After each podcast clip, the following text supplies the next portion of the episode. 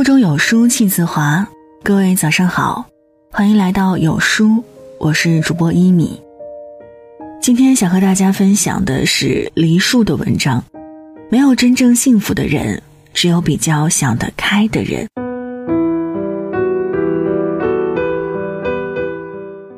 世界上没有绝对幸福的人，只有不肯快乐的心。幸福只有一种，不幸却有千千万万种。谁的生活不是一地鸡毛呢？只是有些人总是比较想得开而已。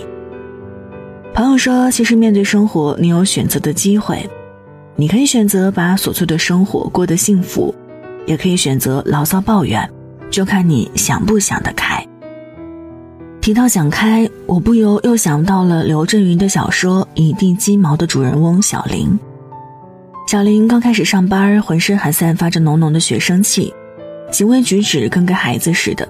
对什么都不在乎，经常迟到早退，上班穿拖鞋，不主动打扫办公室卫生，说话不注意等等。三年后，在外界的重压下，他开始焦虑。别人入了党，他没入；别人评了各种职务，他还是个大头兵；别人都有房子了，他一家三口还是和另外一家合居一套房子。当小林的目光开始关注别人与自己的物质上的种种差别时，他已经很自然地淹没到黑压压的千篇一律、千人一面的人群之中了。不知道是生活太强硬，还是人太软弱。想不开，人就在物欲中永远得不到满足，甚至迷失自己。于是就抱怨面包与自由不可兼得，两者必须取其一。于是有人找到了只为面包而活的借口，有人睡在鸡毛堆里柔软舒服，度年如日。刘烨在参加董卿的《朗读者二》的时候，他朗读了一段法国作家安托万·德·圣埃克苏佩里写作的小王子，内容讲到：狐狸被小王子驯服了，于是在他眼里，和小王子的头发一样金黄的稻穗有了不同的意义。再也没有时间去了解什么了。他们要东西，都在商店里去买现成的。可是哪儿也没有供应朋友的商店啊！此时的刘烨已由一位青涩小生升职为孩子的父亲。和董卿的谈话中，他对妻子安娜赞不绝口，俨然一副淡定从容、享受幸福生活的模样。而事实上，刘烨是一个敏感天赋的演员。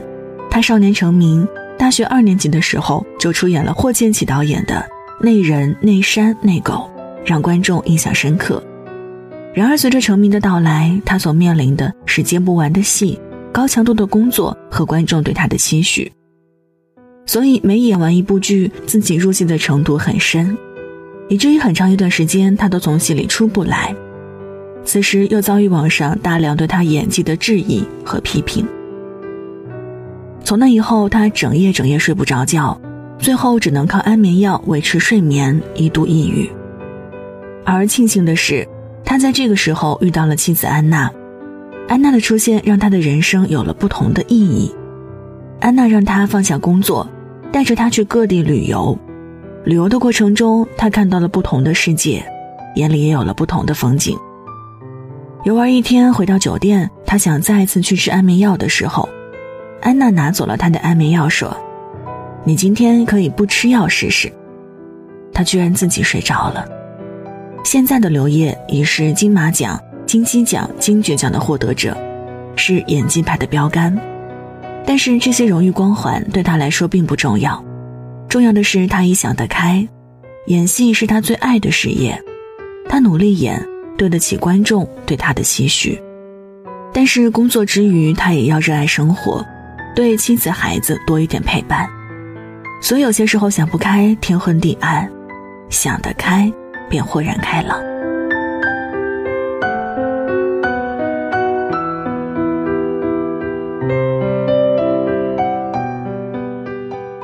人常说幸福只有一种，但不幸有千千万万种。想不开时，烦恼总是多于沙子；失败多于烦心。想得开时，幸福总是太短暂，所以不如且行且珍惜。默默是我的一位朋友。她和老公再加一个可爱的儿子，是典型幸福的三口之家。儿子上初中的时候，他不幸患上了尿毒症，因发现较晚导致肾衰竭。医生的意见是换肾维持生命，但是换肾需要一大笔钱不说，以后的日子他的身体就要和这个换来的肾做抗争，说不定整日都要躺在病床上，身体都要躺出茧子了。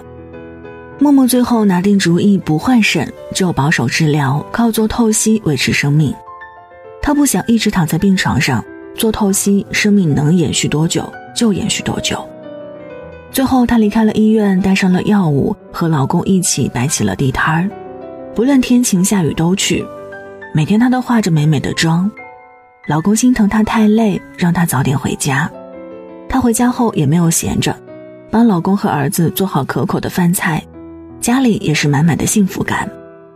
本来医生判断她只能活三到五年时间，而现在都四年多了，她依旧状态很好。只是每周到快做透析的时候，毒素积满了肚子，胀气难受。这些她都能忍。她说再难受也好过死去，至少能多陪陪老公，多陪陪儿子。红尘瞬间短暂，光阴如水流逝，人生也只是短暂的几十个春秋。愁也一天，忧也一天，喜也一天，乐也一天，何不开心，让自己过好每一天？在有生之年，去尽力做自己想做的事情。一念悟即天堂，一念迷即地狱。想开点，把每一年每一天都当成是世界末日去过，那每一分每一秒都会过得无比幸福。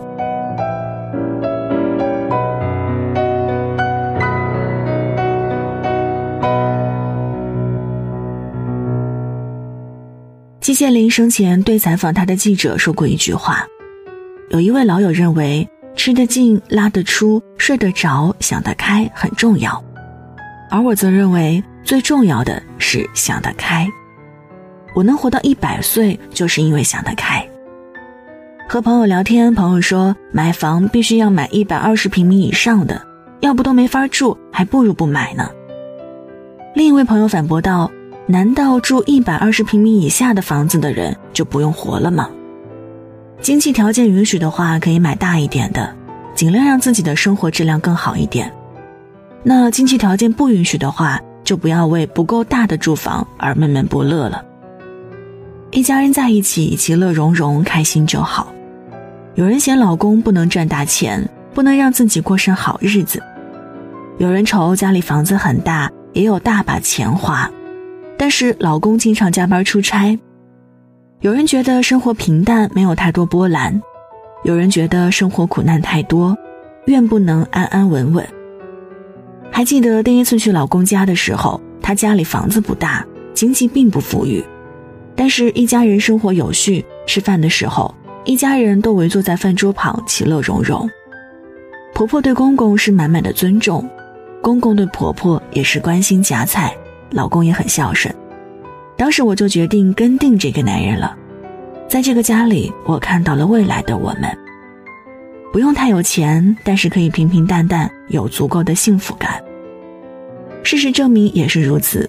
我们有两个孩子，没有太大的房子，没有太多的钱，也免不了琐碎。从经济上衡量，我们被同龄人不知道甩了有十万八千里远。但是从精神上，我们依旧恩爱如初，孩子懂事儿，小屋里充满了欢声笑语，我觉得这就够了。所以想得开的人攀比的就少，计较的不多，知足常乐，幸福就多。世上没有真正幸福的人，只有想得开的人。想得开，受挫一次不是元气大伤一次，而是对生活和工作的理解就加深一层。失误一次，不是又挨了一次批评，而是对人生和事业的醒悟又上了一个台阶；不幸一次，不是损失了不少，而是对世间的认识更成熟了一些；磨难一次，不是身心痛苦了一次，而是对成功的定义又透彻一遍。所以，想获得幸福和成功，想过得快乐和美好，首先要跟失败、不幸、挫折、痛苦和解。想开点，在遇到烦恼和不幸时，理解和承受，幸福也许就在前方等着你。看你走过，扬起了阵风，